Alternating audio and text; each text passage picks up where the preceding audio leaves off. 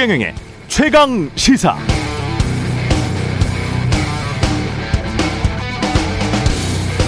네, 밀턴 프리드만 검사 출신의 유력 대선 후보가 그의 책에 감명받았다고 해서 갑자기 우리에게 익숙해진 이름입니다. 프리드만이 미국의 걸출한 경제학자 사상가인 것은 맞습니다만 그런 당시에도 지금도 논쟁적 인물입니다. 왜 논쟁적인가? 프리드만은 1970년 뉴욕타임즈에 프리드만 독트린 기업의 사회적 책임은 회사 이윤을 증가시키는 것이란 칼럼을 기고했는데요. 칼럼 제목만 보고도 왜 이 사람이 논쟁적인가 알 수 있죠. 밀턴 프리드만은 역사적으로 유명한 이 기고문에서 기업의 사회적 책임이란 건 없다. 기업이 이윤 말고 예를 들어 고용을 제공하거나 차별을 없애고 환경 오염을 피하는 등의 그런 사회 목표 지향을 위해서 노력한다는 것은 어불성설 말이 안 된다. 그걸 강요하는 듯한 지식인 사회 분위기에 기업인들이 넘어가면 안 된다. 기업인은 주주 이익에만 신경 쓰면 된다. 기업의 사회적 책임을 강조하는 것은 자유기업 정신을 훼손시키는 것이고 순도 100%의 사회주의와 마찬가지다. 이렇게 주장했습니다. 그러나 그 뒤 자본주의는 배타적 주주 자본주의에서 지역사회, 노동자, 협력업체 등의 모든 이해관계자들을 아우르는 포괄적 이해관계자 자본주의로 진화 발전했습니다. 지금은 미국 정경련이라고 불리는 비즈니스 라운드 테이블까지 포괄적 이해관계자 자본주의를 자신들의 사명이다 이렇게 못 받고 있습니다. 반면 2021년 오늘 기업에게 사회적 책임을 강조하는 건 순도 100%의 사회주의 같은 것이다. 그런 거 하지 마라. 이렇게 주장하는 세계적인 석학은 없습니다.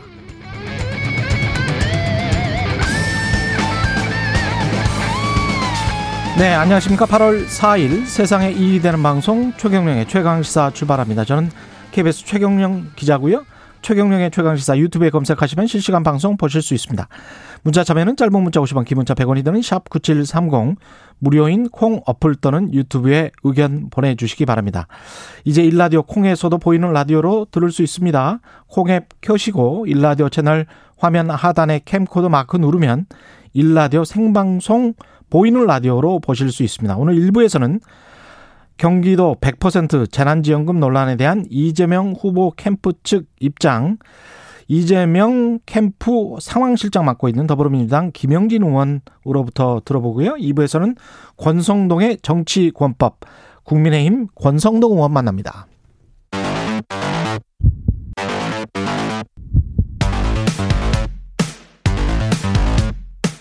오늘 아침 가장 뜨거운 뉴스 뉴스 unboxing 네 뉴스 unboxing 시작합니다. 민동기 기자 김민아 시사평론가 나와 있습니다. 안녕하십니까? 안녕하십니까? 예. 어 델타 플러스 변이 백 변이 바이러스가 국내에서 첫 확인됐습니다. 돌파 감염도 확인됐고요. 예. 그러니까 최소 확진자가 두 명인 것으로 지금 파악이 예. 되고 있고요. 문제는 확진 판정을 받은 돌파 감염. 예. 네, 백신을 두 차례나 모두 접종을 했는데 음. 그 뒤에 확진 판정을 받았다는 점에서 좀 문제가 있습니다. 아, 수도권 거주 40대 남성은요. 2차 접종까지 마쳤는데 지난달 26일 확진 판정을 받았고 나흘 후에 델타 플러스 변이가 검출이 됐거든요. 음. 근데 이 자녀 한 명도 확진 판정을 받았는데 이 자녀 같은 경우에는 델타 변이 여부가 아직은 확인되지 않았습니다. 그리고 50대 남성 같은 경우에 역시 어, 두 번의 이제 백신 접종을 마치고 미국을 다녀왔는데 귀국 직후에 확진 판정을 받았다라고 하고요. 델타 변 플러스 변이가 검출이 됐다고 합니다. 근데 지금 50대 남성 같은 경우는 미국 여행 이후에 이 확진 판정을 받았기 때문에 감염 경로가 비교적 확실하지 않습니까? 예.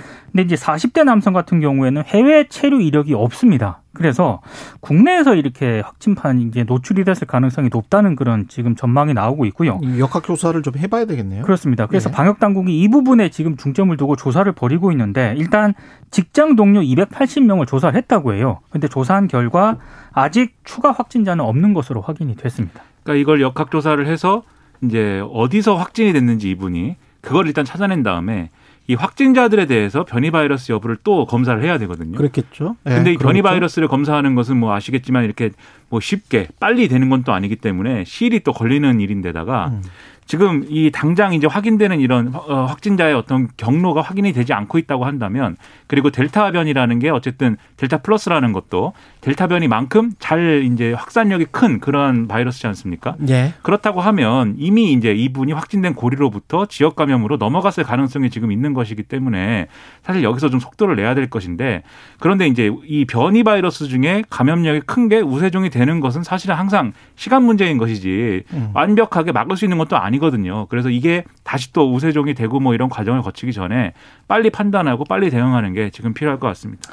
돌파 감염이 나왔다는 게 좀 걱정이 되긴 하는데 그만큼 또 이제 백신을 맞았으면 중증 갈 확률은 계속 낮아진다고 하니까 네. 그건 또 안심이 되는 뉴스고 그럼에도 불구하고 조금 걱정이 되긴 합니다. 얼마나 걱정을 해야 되는 겁니까? 이거? 사실 그 백신 접종자 같은 경우에 해외에서 네. 입국할 때 격리를 면제를 해주고 있거든요, 지금. 음. 근데 지금 돌파 감염이 계속 늘어나고 있지 않습니까? 그래서 이 제도 자체를 다시 좀 검토를 해야 되는 것 아니냐 이런 지적도 나오고 있고요. 물론 이제 방역 당국은 너무 지나친 공포는 가질 필요가 없다. 그렇게 이야기를 예, 하죠. 이렇게 얘기는 하고 있는데, 근데 이제 중요한 거는 델타 플러스 감염자의 접촉자 감염 경로를 방역 당국이 최대한 빨리 찾아가지고요 추가 전파를 막는 게 굉장히 시급한 것 같습니다. 그러니까 늘 말씀드리지만 백신을 맞았다는 점에서 그러면 이제 나 자신은 안심을 해도 됩니다. 지금 이제 위중증이나 사망으로 넘어가는 확률을 획기적으로 줄이기 때문에 그러니까 남을 옮길 수 있다라는 그렇죠. 거에 대해서는 방심하면 안 되는 거죠. 그렇죠. 뭐 항상 강조하듯이 마스크를 잘 쓰고 예. 개인위생 수칙을 지키는 그러한 이제 뭐 경각심을 가지는 게 좀 필요합니다. 음. 이 아름다운 이야기도 있네요. 방호복 화투놀이. 이게 어제 이제 굉장히 많이 SNS에서 화제가 됐거든요. 근데 이게 사연이 좀 있더라고요. 이 박모 할머니 그 사진 속의 주인공이 박모 할머니인데 지난해 8월에 아 지금 이 서울병원 그러니까 삼육 서울병원 음압병상에 코로나19에 감염이 돼서 들어왔습니다. 지난해 8월에 예. 예. 근데 치매 환자로 요양원에서 지내고 있었는데 고열에 시달려서 기운이 뚝 떨어진 상태였고요. 이제 간호사들이 이제 고민을 한 겁니다. 이 고민을 하다가 치매 환자용 그림 치료를 제안을 했는데 이게 음. 이제 화투를 이용해서 꽃그림을 맞추고 색연필로 삭칠하는 그런 방식이라고 하는데요. 아. 사진 속의 주인공인 간호사는 이제 이수련 씨인데 계속 졸기만 하는 할머니를 깨우고 달래서 기운을 차리게 하는 방법이 없을지 궁리를 하다가 이제 이 방법을 개발을 했다고 이제 생각을 해냈다고 얘기를 하는데요. 근데 이분 참 간호사들이 정말 대단한 게 대단하네요. 예. 할머니 깨워가면서 그림 치료 계속 해주고 그리고 식사 챙겨주고 기저귀 갈아주고 이렇게 극진히 보살핀 끝에 할머니가 보름 동안 병원에 머물면서 증상이 완화돼서요 음성 판정을 받고 이미 퇴원을 했습니다.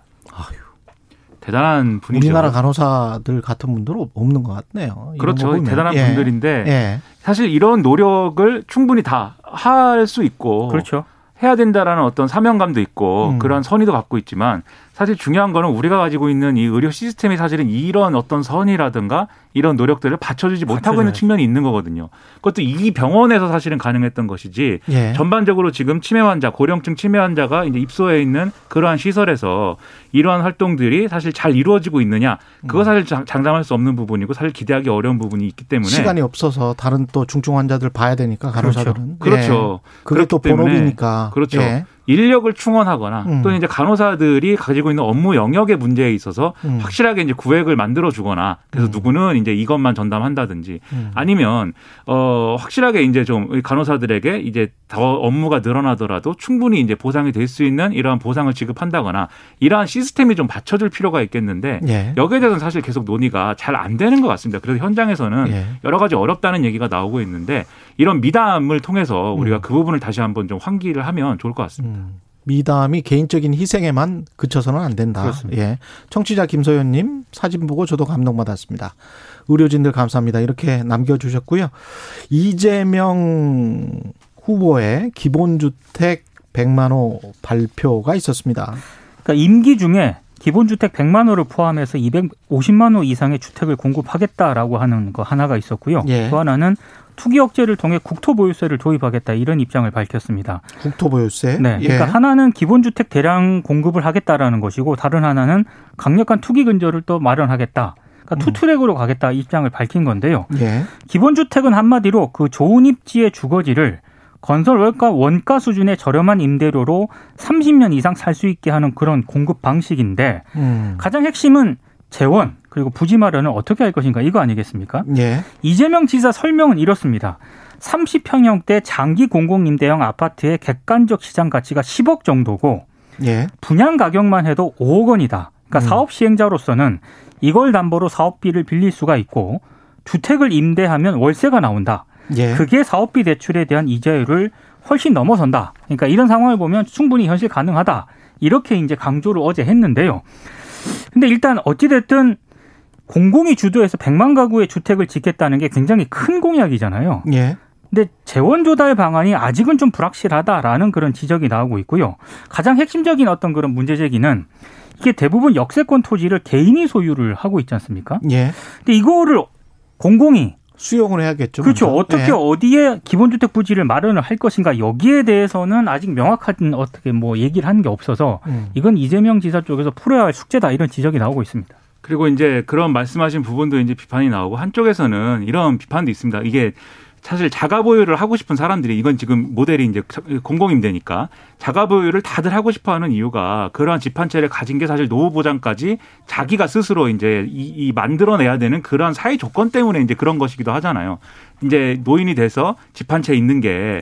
집 한 채라도 있어야 내가 그래도 노후를 편안하게 보낼 수 있다. 그리고 급할 때는 이것을 환금해 가지고 동원할 수 있다. 이 개념이 있기 때문인데 이거는 주택 정책만으로는 사실 해결할 수 있는 부분이 아닌 측면도 있거든요. 그래서 이 부분을 어떻게 해결할 거냐에 대해서 좀 더 종합적인 어떤 정책 패키지나 이런 게 필요한 대목입니다. 이게 그냥 단순하게 공공 임대를 마구 늘려 가지고 그것으로 어려운 어떤 사람들뿐만이 아니라 중산층까지 임대를 살아도 어, 이 어색함이 없는 사회를 만들겠다. 이게 그냥 이제 물량으로 해결된 부분은 아니어서 이런 좀 종합적인 부분까지 다 돌아볼 수 있는 패키지가 좀 있었으면 좋겠네요. 모든 대선 후보들이 사실은 이 공급과 관련해서 엄청난 규모의 공급을 하겠다. 이거는 윤석열 후보도 토지 임대부 네, 그렇죠. 조건에 경실련이 주장했던 거거든요. 같은 이야기를 했는데 지난번 서울시장 선거를 우리가 기억을 해보면 또 모든 사람들이 수십만 원을 뭐 몇 년 안에 만들겠다 또는 수백만 원을 뭐 10년, 20년 안에 만들겠다 그런 이야기를 했거든요. 근데 이제 오선 서울시장이 들어와서 현실을 보고 한 최초의 조치는 무엇이었는가라고 보면 어 아파트 가격이 올라갈 것 같네 이렇게 되면 이라고 해서 개발이랄지 허가랄지 이런 규제를 것들 조금. 늦- 늦췄죠. 네. 규제 완화시키는 거를. 그래서 시장에서 계속 대응을 해가면서 정부 정책을 펴 나가야 되기 때문에 이거는 모- 모르겠습니다. 저는 이런 이런 식의 이제 공급 정책들이 쫙 나오는 것들은 늘 일, 일상적으로 있어 왔고 그게 한 번이라도 시행된 적이 있었는가? 시행이 한 번도 안 됐다면 왜 안 됐을까? 가장 선제적이고 가장 먼저 비판을 내놓은 대선 주자가 있습니다. 유승민 전 의원인데요. 음, 이 유토피아다. 음, 그러니까 현실성에 강한 의문을 제기했고 지난 3년간 경기지사 하면서 경기도에는 한 채 기본주택도 왜 공- 공급하지 못했느냐. 음. 이런 유토피아는 공산주의 국가에서도 돈이 없어서 못 해낸 일이다. 이렇게 비판을 좀 어제 했습니다. 그러니까 이게 지금 주택 문제를 음. 지금 말씀하신 것처럼 수요 공급이 일치하면 뭐이 가격이 안정되는 그러한 상황의 시장으로 가정을 하고 계속 이제 얘기하는 층들이 있고 음. 그 방향에서 이제 계속해서 공급 만능론이 이제 어떤 어, 존재감을 키워온 거잖아요. 예. 근데 이제 이렇게 좀 임대 주택으로 이제 방향을 가져가는 건 의미가 있겠지만 결국은 이제 말씀하신 대로 공급 만능론에 편승하는 측면도 지금 있어 보이기 때문에 이게 전체적인 사회 정책을 어떻게 짜느냐에 따라서 이게 성패가 굉장히 크게 갈릴 수가 있어서 음. 그런 부분의 의구심을 해소해 주는 게 중요합니다. 아, 근데 그런 전문가들도 있더라고요. 음. 그러니까 어찌됐든 주택 분야의 보편적인 복지를 선언을 한 거잖아요. 예. 그러니까 이거를 부동산 정책으로만 접근할 게 아니라 사회적 합의 지금 말씀하신 것처럼 예, 사회 전반적인 그- 그건 어떤 복지. 정책하고 같이 예. 가야 이게 성공한다. 본인들 집값 유주택자들 같은 경우는 집값이 떨어질 수가 있기 때문에 이렇게 30년, 50년 장기 임대주택을 좋은 걸 지어 놓으면 본인들 어, 주택 가격이 떨어질 수가 있기 때문에 그런 것 때문에 좋아하는 마음도 분명히 있습니다. 음.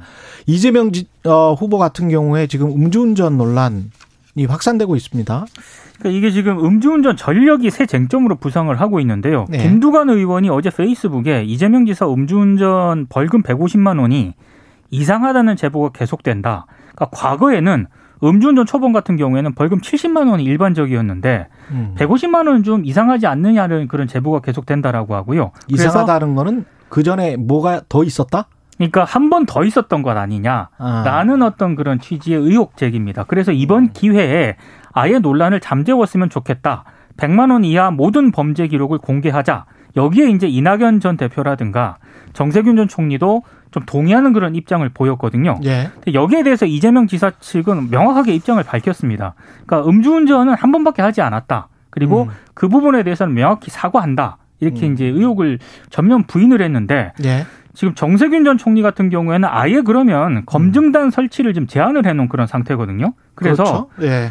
100만 원 이하 모든 범죄 기록 공개를 하자 음. 이렇게 지금 제안을 한 그런 상태고 여기에 또 이낙연 전 대표가 또 찬성을 한 그런 입장입니다. 저는 뭐 이런 검증은 얼마든지 이제 해야 되고 할 수 있다고 생각합니다. 그래서 뭐 이재명 지사도 어 이게 뭐 내가 이미 다 관련 자료를 냈는데 정가 기록 다 당에다 냈는데 뭐 계속해서 왜 어떤 이런 논란을 불러 일으키냐 뭐 이런 식의 대응보다는 해명할 건 해명하고 아닌 건 아니라고 이제 선을 긋고 대답을 잘 하면 될 것 같고요.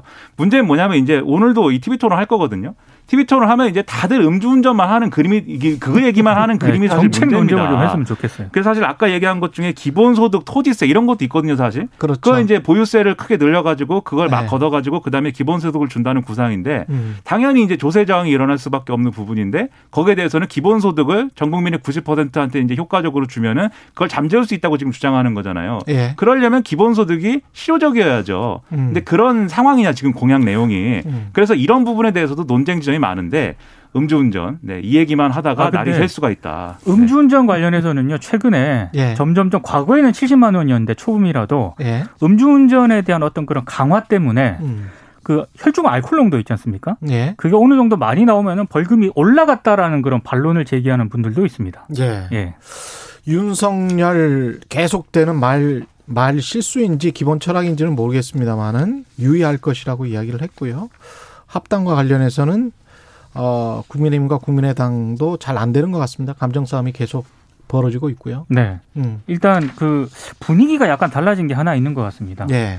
일단 중도층의 이탈이 감지되고 있다라는 그런 지적이 나오고 있고요. 음. 그리고 제가 오늘 그 신문들을 쭉 봤는데 보수 언론 분위기가 완전히 달라졌습니다. 어떻게 달라졌습니까? 중앙일보 같은 경우에는 야권 일각에서는 일회성 실수가 아니다라는 심각한 고민도 감지가 된다라는 기사를 실었고 음. 동아일보는 오늘 사설에서요. 이게 한두 번도 아니고 벌써 수차례 논란의 빌미를 제공하는 상황이 벌어지는 것은 납득하기 어렵다라고 비판을 했습니다. 그리고 세계일보도 사설에서요. 이딴 구설에 오른 윤석열 최재형 실수로 넘길 일이 아니다라고 좀 강도 깊은 비판을 하고 있습니다. 그러니까 중앙일보 같은 경우도 논설위원이 나 글을 써가지고 오프닝에서 얘기하셨듯이 그 당시에 프리드먼이 얘기한 여러 가지 좀 이 현실에 안 맞는 얘기들이 있는데 예. 그 얘기 그대로 지금 다 적용한다고 하면은 큰일 난다 이런 네. 취지의 지금 글도 쓰고 뭐 이런 상황이거든요. 만약에 이대로 적용하면 밀란나요. 그렇죠. 그렇기 예. 때문에 보수 언론 입장에서도 음. 뭐 언론의 역할을 하는 것이기도 하겠지만 윤석열 전 총장이 이 부분에 있어서 나름대로 충격을 받지 않으면 예, 자기가 그런 생각을 갖고 있고 그런 발언을 하고 있다는 거에 대해서 충격을 받지 않으면 음. 앞으로 어려워질 수 있다라는 경계심을 지금 상당히 갖고 있는 거다 이런 생각이고 그다음에 이제 네거티브 뭐 이런 문제와 관련돼서는 이제 어, 이 국민의힘도 검증단을 설치를 하는데 그 검증단에 지금 이제 단장이 되실 사람이 이제 김진태 전 의원이라고 예. 지금 얘기하는 거 아니겠습니까? 예. 그래서 이 부분에 있어서도 이 대선 시간이 남은 동안에 이런 철학적인 부분 그리고 개인적인 부분에 대해서 가 검증을 시작하는 국면이 이제 시작이 되는 거다 이렇게 봐야 되는 거죠. 뉴스 unboxing 민동기 기자 김민아 시사평론가였습니다. 고맙습니다. 그렇습니다. 고맙습니다. KBS 라디오 최경영의 최강 시사 듣고 계신 지금 시각은 7시 39분입니다.